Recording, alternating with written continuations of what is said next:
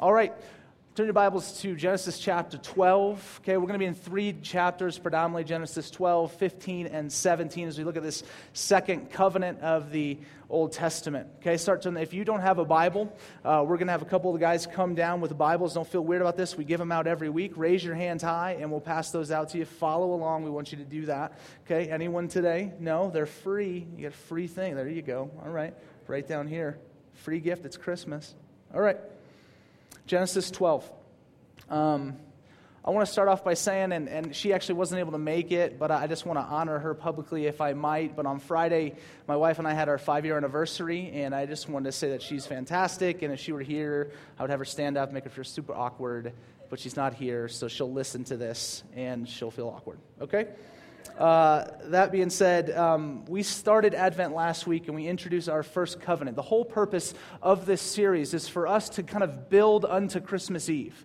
Right, that every time we get to this season, we start thinking about gifts and, and, and presents and trees and Santas and all that kind of stuff. And then we often say and try and remind ourselves in the church that this holiday is actually about the birth of a king, right? It's actually about the advent, the coming of a Savior. His name was Jesus, okay?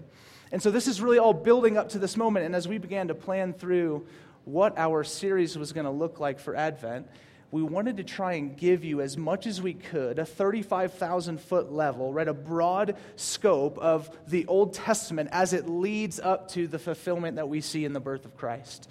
And so last week we talked about the Noahic covenant or Noah and God's partnership with Noah and what that meant. And we said, listen, Noah, like Christ amongst all the people of the world, was chosen as the righteous one that in his obedience the world would be saved.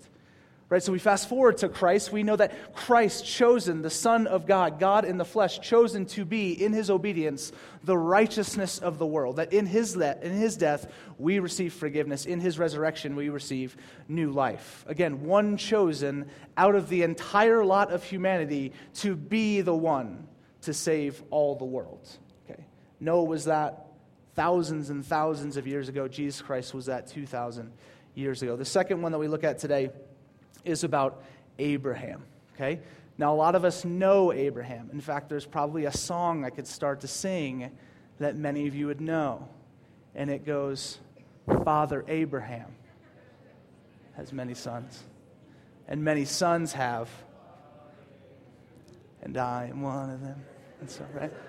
So let's all get up and let's do. No, I'm kidding. Assistant. But listen, if you, I wasn't even, I didn't even get raised in the church, but somehow Father Abraham was something I sang. Like it was, it was like, because I also grew up in the South, and so that's just like you're born into, like you kind of just have Jesus on you, like by accident. You're like, how did this happen? And, um, but Father Abraham, right, has many sons, and many sons his father him. I am one of them, so are you, so let's all clap our hands, right? And so you go on through this song, but this is very famous. So we have some idea, some semblance of an understanding who is Abraham, and the reality of his covenant that we'll look at today is it takes a large span of the book of Genesis. Right? It's about 15 chapters, a little bit less than 15 chapters, whereas Noah was just a few. And so I'm going to do my best to try and cover the main points of the Abrahamic covenant as it applies to us today.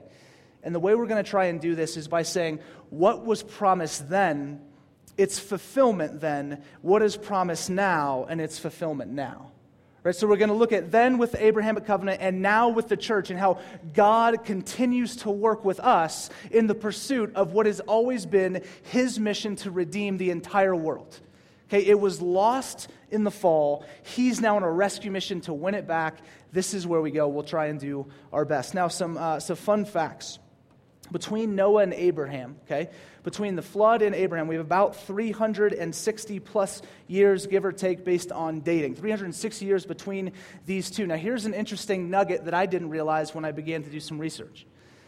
Most people, uh, not most people, but a lot of Jews would say to this day that Abraham actually at one point lived with Noah which is kind of a, a mind-blowing idea that and I, I you know I, i'm not a jew and i haven't studied the way they've studied but this is something that they hold to. But here's the reality that noah and abraham were contemporaries of one another. They were literally alive at the same time. We always think that these stories are so disconnected but they're not. So noah and abraham were around at the same time. Noah's children shem ham and japheth are his three kids. Uh, Abraham comes out of the line of Shem. What's also crazy is Shem, who is Abraham's great grandfather, would go on to outlive Abraham. Also, kind of weird. If that happened today, that would be strange. Okay. Now, last night, we were at a dear friend's birthday party down in Sedona. And uh, at one point, we always, when we go down there, we'll, we'll, we'll hang out with the Morrises, we'll be down, and we try and put our son to sleep in a pack and play in the room. It never works, okay? So instead, we throw him in his comfortable stroller and we bundle him up with blankets and then walk up and down the street until eventually he falls asleep, okay? Like we just say, it's like, I'm to beat you, okay? Not, not physically, but like, I'm to win this battle, right? Um, and so just back and forth, back and forth, back and forth, walking my son up and down the street in, in the cold. And I began to think through today's sermon. I was like, all right, well, this is kind of where I think we're going to go. And, and God, what do you think? And we're I'm praying. And maybe I should ask this question earlier. Um, but I'm starting to pray over it. And, and all of a sudden, and I'm not, I'm not usually, this doesn't always happen, right? But I, I, I legitimately felt in that moment, at, and it was like 9.30 at night in sedona at a party um, that god wanted to write something totally different from what i had spent the last two weeks on and that is lame like i, I was just like that what are you talking you know and so what we have today is literally completely different than what i had for you 10 hours ago okay? Um, I got, we got home around 12.30 and, and then i was going to start working i didn't. And so i woke up this morning and this is the result of, of I think, God moving. Now, I, am reluctant to somewhat tell you that because now expectations are probably higher than ever, right? You're like, oh my gosh, like, God, this is amazing. Like, what did He tell you? And then you're going to get there and be like, ah, well, listen. So we're going to see. We're going to see what God has for us, but it was, uh, it was heavily convicting for me as I started to think through this. So, anyway, here we go. Abraham is 75, 70, 75 years old when he gets this call in Genesis chapter 12, verse 1. Let's go. Now the Lord said to Abram, Go from your country and your kindred and your father's house to the land that I will show you. And I will make of you a great nation. And I will bless you and make your name great so that you will be a blessing. I will bless those who bless you, and him who dishonors you I will curse. And in you all the families of the earth shall be blessed. So, this is these, this, this initial calling, this initial covenant between God and this guy named Abram. Abram becomes Abraham. We'll get to that in just a minute.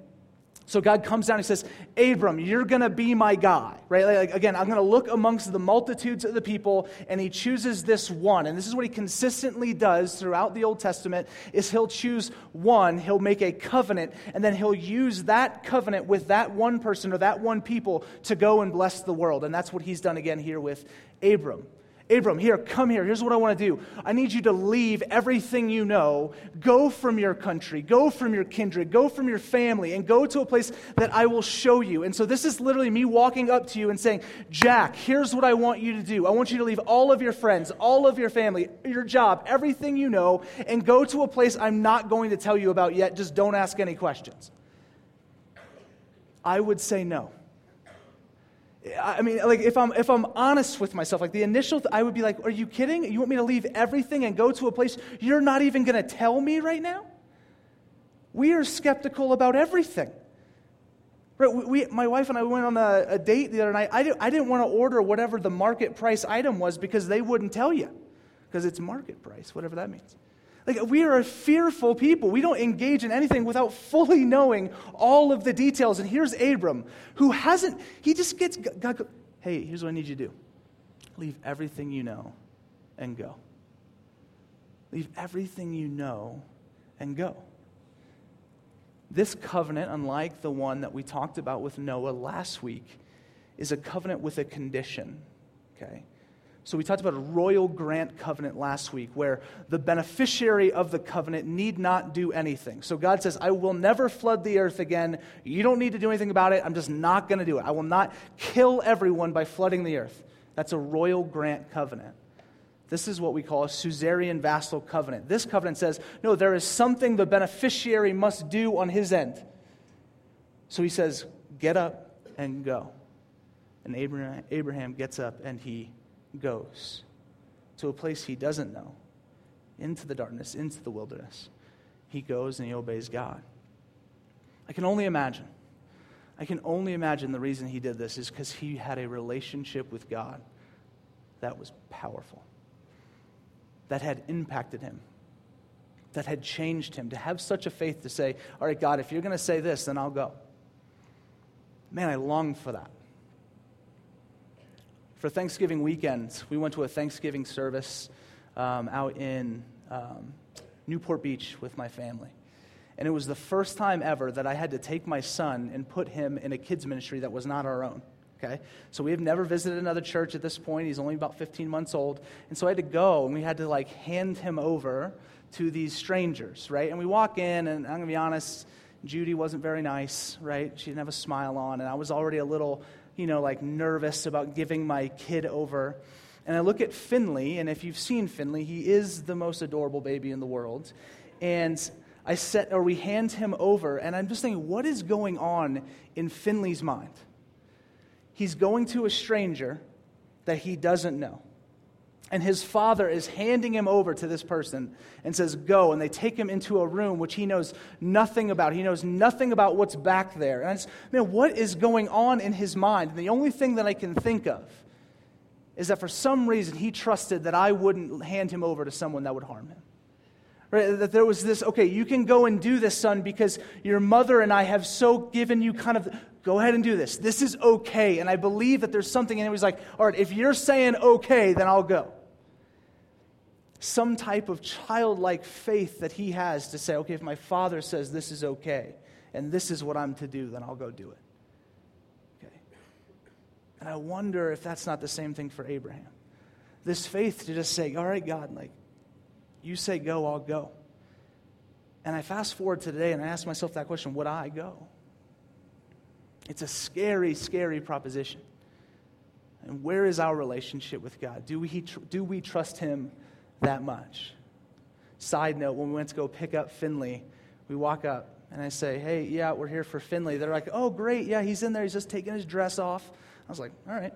Um, no problem. He wants to do dress up. That's fine. But it's weird when he's only 15 months and couldn't do anything. Like, you're just using my kid as a doll. Um, but then all of a sudden, this, this kid, this other kid walks out. His name was Levi. And he goes, and the lady's like, here you go. I was like, not my child. Uh, I'd like to trade him for my son. And so I could only imagine, like, the other parent who was like, hey, you're trying to give my child away to a stranger and I'm going to leave my kid. It was just this whole crazy situation. I don't know why I told you that, other than it was just crazy, and I'm never leaving him anywhere other than here again. So, um, so this is the faith that I want to call us to this morning, right? Like this, this is the faith that I want us to say, like, hey, this is the goal. Hear me. Like, this is the goal. My, my goal, for, as I was studying this this week, my goal for my own heart was to say, God, if you say go, I'm there. God, if, if you say sit down, I'll sit down. God, if you say go talk to this person, I'll go talk to this person. God, if you say, you know what, be quiet for one minute in your life, then be, I'll be quiet.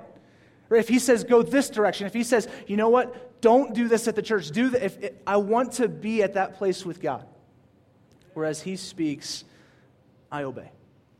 And that I want for all of us. In obedience, we find joy. We'll talk more about this in a little bit. But here's what I did. In order to cover all these chapters, I came up with seven connections, then to now. Again, looking at what was told then, how was fulfilled, what is told now, how was fulfilled, and the whole deal. So let's look at these. Here's the first one. And again, we called these last week billboard moments, right? That from the Old Testament, these are billboard moments where they are signs of what is to come in the coming kingdom. Just like in, when you're driving, you'd see a billboard as a sign of what is to come on the road. The first one, it is the covenant's promises.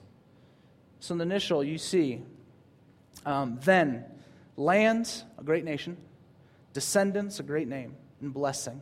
Those three things promised in the covenant. Okay, if, if you go, here's what I'm going to do for you. And so he lays these three things out. They all end up happening. Okay, so Abraham does obey and, and, and he disobeys in the midst of his obedience and he goes, but then he's like, ah, I don't like it. So then he goes to Egypt and there's all these issues there and he lies. I mean, so that it's not that his path is perfect. He screws up multiple times along the way, but on the big picture, he obeys. He tries and he goes and he listens to God. Okay, and God does eventually give him this land. His people, his descendants will inhabit Canaan, will inhabit this great land. And so God does fulfill his promise. The second one was of a great name. This meaning you will have a lineage. Your name will be great. Descendants will come from you. This also, kind of at this point, still at 70 years old, at this point where he's hearing this, kind of a crazy idea. He has no kids at this point, and he's being told, hey, you're going to have a ton of kids. You're going to have a ton of descendants. How many people who here are 70 plus and are having kids right now? No, that's a lie. That's just a lie. You're like 11 you, or 20, sorry. Um, and so the second one, God will fulfill. Abraham goes on to have multiple children. He has Isaac, he has Ishmael. Isaac becomes the father of the Hebrew nation, Ishmael, the father of the Arab nation. Many descendants from his lineage. The last one, blessing. He is always given everything he needs to fulfill the mission that God has given him. Right? So the covenant that is established here in Genesis 12 is fulfilled then and will be fulfilled even now and forevermore. We look now, land, a great nation. See, there's a borderless kingdom that exists in the kingdom of God that is both here now and will exist forevermore by the church, by the people of God. And so we now look fast forward to now, God continuing to fulfill this covenant with Abraham through Christ by giving to the church his people a borderless kingdom across our entire world that spans not just this, but all the way to heaven forevermore. Descendants. Yes, this continues to be filled today as people are added to the people of God, the family of God, the church of God. These continue to grow across the world. And lastly, the blessing. We are given everything we need to fulfill God's mission in this world right now. God continue to fulfill the covenants, the billboards that he gave us in the Old Testament. Okay, so that's the first one. The second one, the covenant's gift of righteousness. Then, Genesis 15, 5 says, And he brought him outside and said, Look toward heaven and number the stars if you're able to number them. Then he said to him, So shall your offspring be. And he, counted, and he believed the Lord, and he counted it to him as righteousness. Okay, so then God now comes a few chapters later, about five years later, after this initial calling, and says, Hey, here's, here's the deal. You're now up in age. You still do not have an heir. You don't have any descendants. But here's what I'm going to do I want you to look towards heaven. And if you can number the stars, that's how many kids you're going to have. Right? That's, that's how many descendants will come from you. At 75 years old, with no kids, this seems like a scary proposition from God. A promise that I just don't think He would fulfill. And yet He does. But the powerful part here is how righteousness is achieved. Righteousness is not achieved by Abraham leaving that moment with God and trying on his own to have as many kids as he can. Like, he doesn't just start saying, All right, well, I'm just going to go sleep with as many women as possible so that somehow I'll start getting some kids at some point. He doesn't do that. He says, In this moment, what brought righteousness into the life of Abraham was just belief, nothing else. Just belief. God, you're saying you're going to do it? Or you're saying you, you know, you're going to give me these sense? I believe it. I believe that you're going to do that. And then God says, All right, good. Now you're righteous because of your faith and nothing else. This is important because now we look at Ephesians 2 8 and 9. For by grace you have been saved through faith, and this is not your own doing, it is the gift of God, not a result of works, so that no one may boast. Okay, so we fast forward in Christ. This reminder has absolutely nothing to do with your good works. It doesn't save you. You're not righteous because you showed up to church today. You're not righteous because you go to a Bible study. You're not righteous because you read your Bible. You're not righteous because you said some prayer one time. You are righteous because of your faith and only your faith in Jesus. It's the only thing that gets you there. That is why God now looks upon you and says, Righteous, righteous, righteous. Your faith in Jesus, nothing else can give it to you.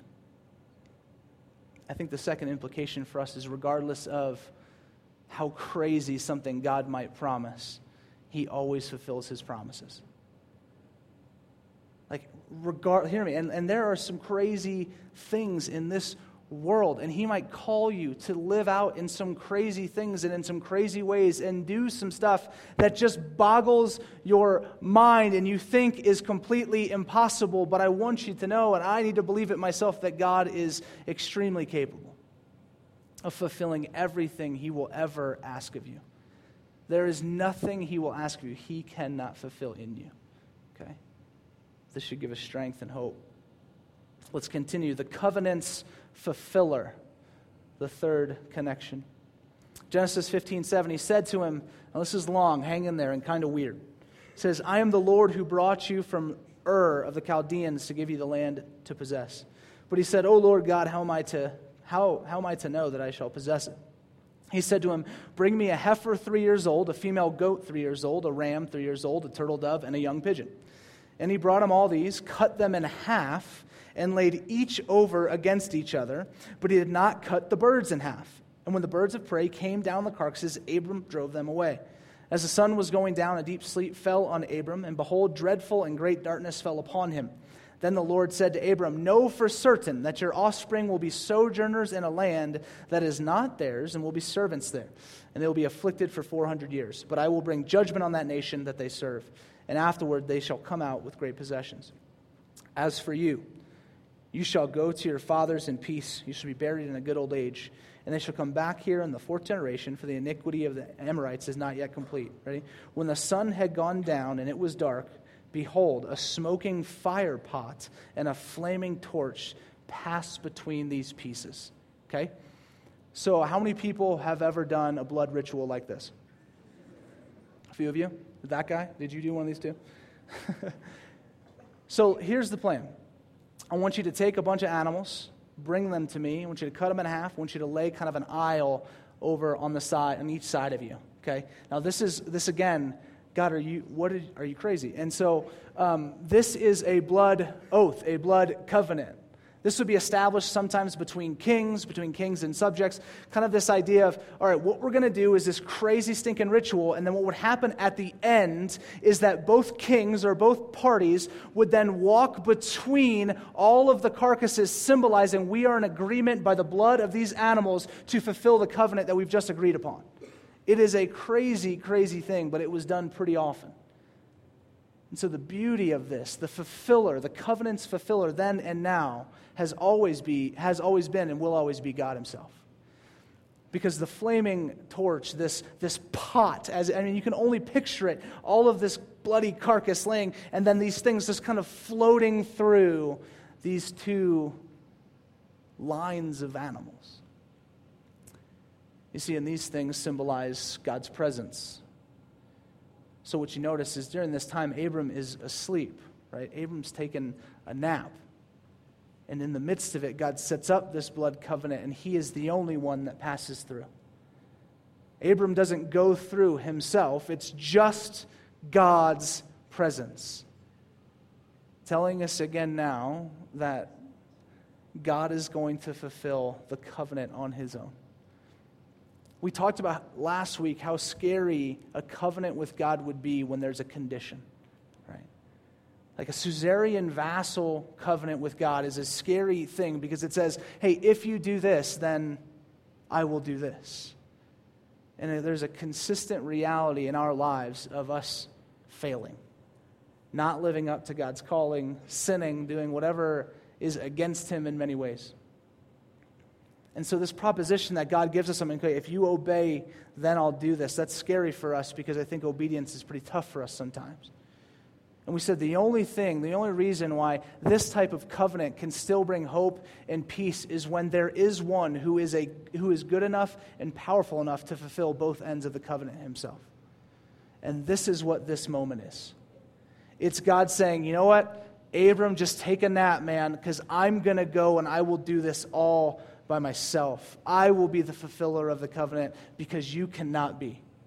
And so he leaves Abram to the side and says, I'll go do this. We fast forward to now. John 14, 6, Jesus said to him, I am the way and the truth and the life. No one comes to the Father except through me. We see in Hebrews the greater sacrifice of Christ, that he is the only one. He sits down after it is finished at the right hand of the Father and rules this world. It is only through God. You did not, again, earn anything. This is a celebratory moment for the church because we say amen because we couldn't. Okay. This is the third one. That's the fulfiller.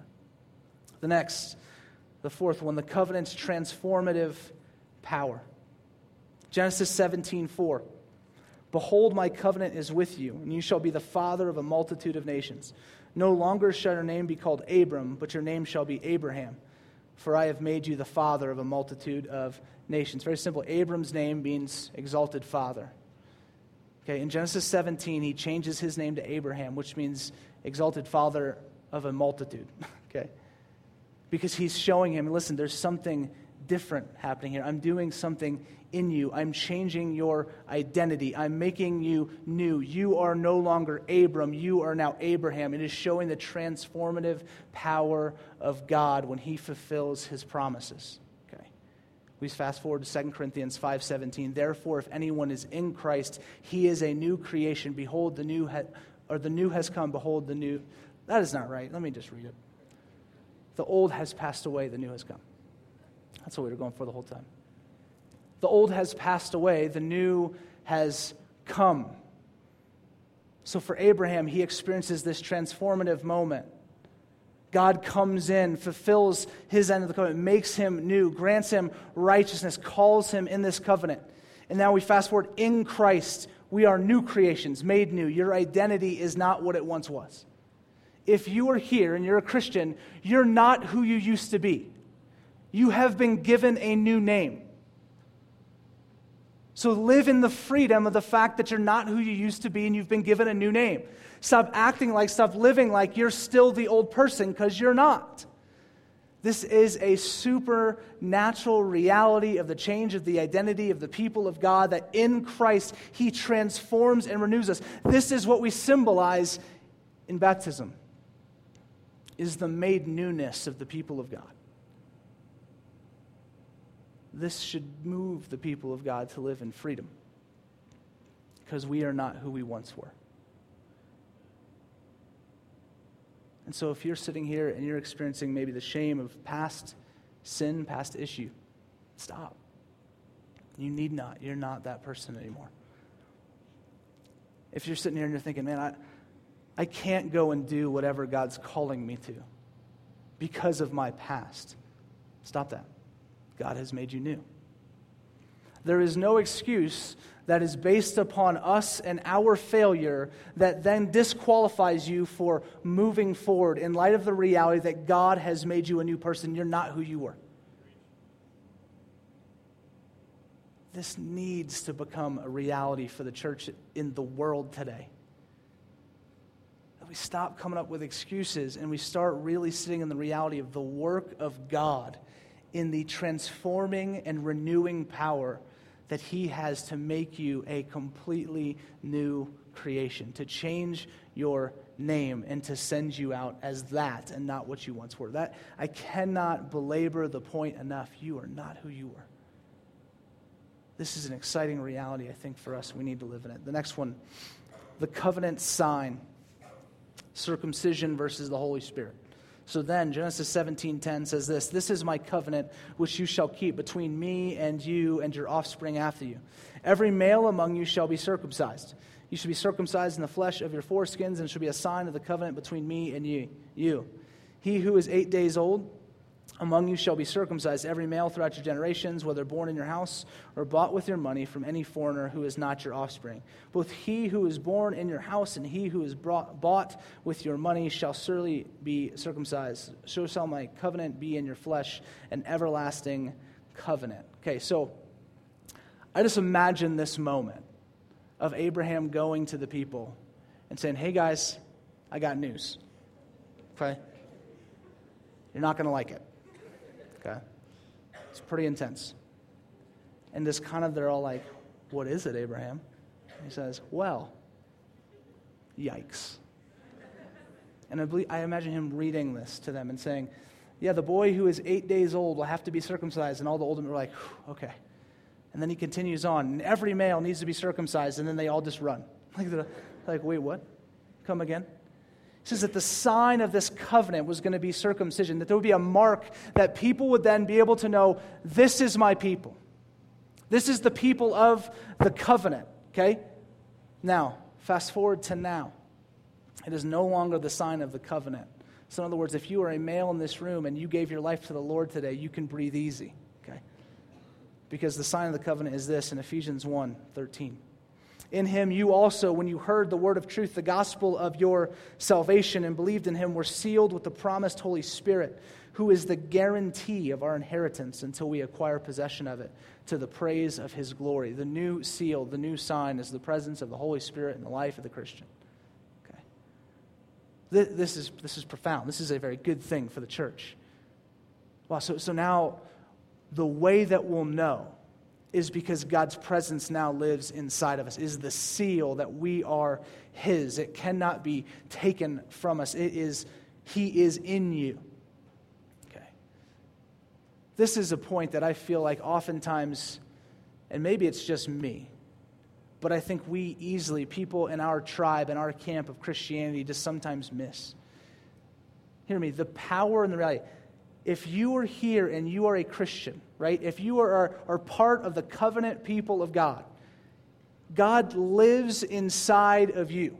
The Holy Spirit lives inside of you. He is active in your life, transforming your heart, renewing your mind. The conviction you feel, either now or as you go or whatever you're doing, to walk in light of God. When you open up the Bible and Scripture becomes real and is illuminated, that's the Holy Spirit. When you begin to see the work all around you of people's lives being changed, healings, ha- that is the Holy Spirit, and He is active, and all of that power is inside of you. That is a good thing for the church. You see, they had circumcision. We have the Holy Spirit. We have something that when God, when Christ was telling his people, hey, I'm going to have to leave, he was saying, listen, I got to go, but there's something better than me that's en route right? Like, I need to go because if I don't go, you don't get the counselor. You don't get the Holy Spirit. So if this is Jesus, and I'm thinking to myself, man, if I'm living my life and I had Jesus walking with me everywhere, my life would be perfect, right? Because I'm with Jesus. And he's saying, no, no, it's better that I go so you get me inside of you. Like you get the Holy Spirit. And I just wonder, do we live like that? Or is it just like, hey, yeah, I guess he's around? No, He's inside of us. He is active in His work to renew us. Okay? It's really good news. The last two the covenant's chosen one. Okay? So just like Noah, where Jesus was the greater Noah, right? Chosen amongst all mankind to be the one in obedience that brought salvation to the world. Jesus now, too, is the greater Abraham. See, if you remember, right? Abraham was just hanging out and then was called out of his comfort, out of what he knew, to leave his country, to leave his kindred, to leave his family, and go to a place that was not his own. Jesus, 2,000 years ago, before Advent, before right, what we celebrate in just a few weeks, was with his Father in heaven was with the Holy Spirit existing in this perfect community, the triune God, the Trinity, loving, supporting, serving, caring. I mean, they were in this together.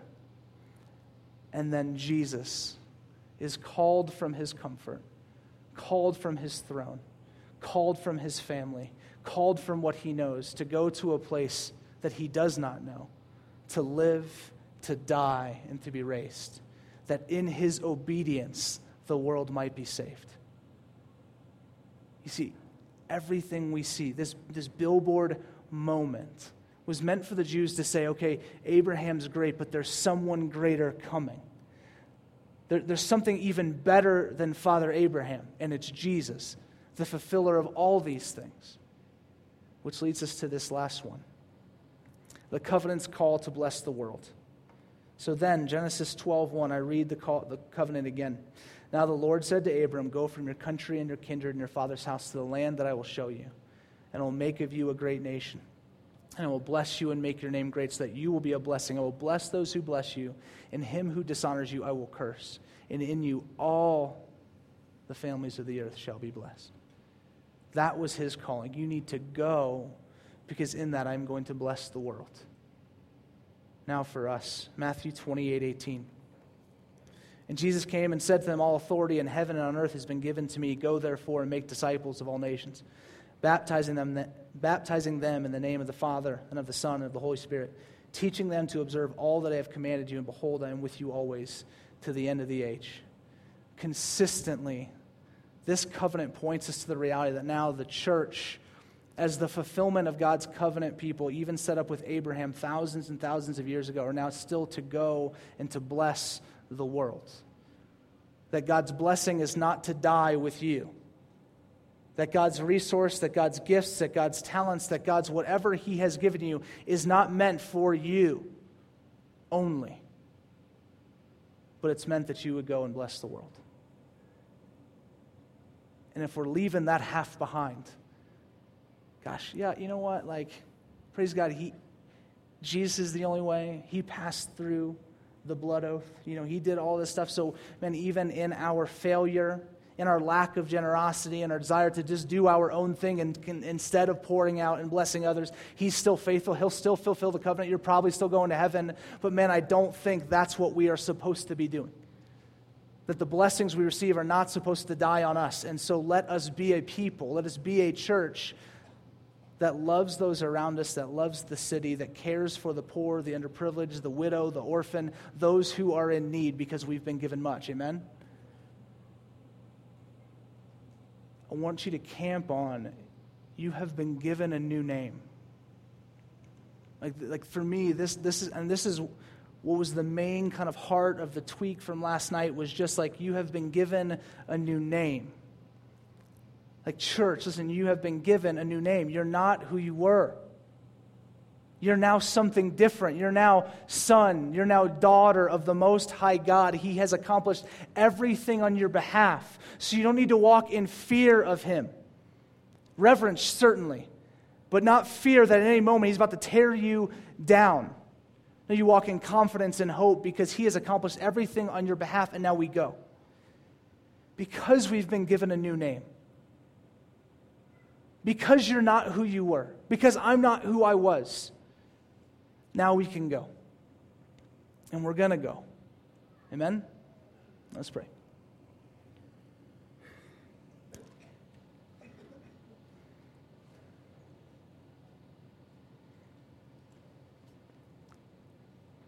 We thank you for Scripture. I thank you just for its ability to just I, I think, just convict, to teach us truth, to shape us. God, I think there was just a lot of me in the prepping this last week that just wanted to kind of go on a bunch of commentary and color everything. And God, I think there's just power in your word this morning that I pray God would always be sufficient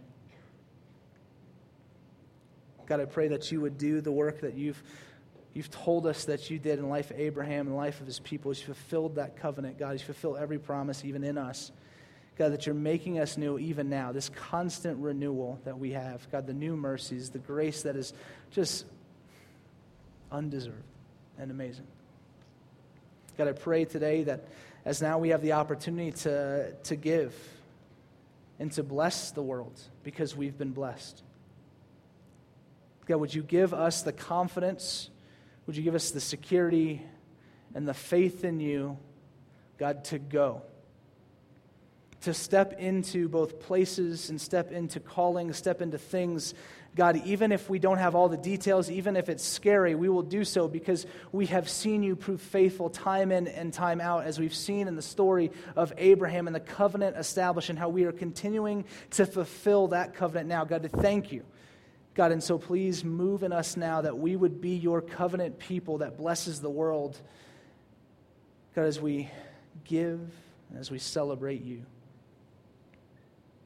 God, you're far too good to us. Thank you for this, this moment where we don't, we don't need to wait any longer. You have come, so now we celebrate and act as your people. In your name we pray. Amen.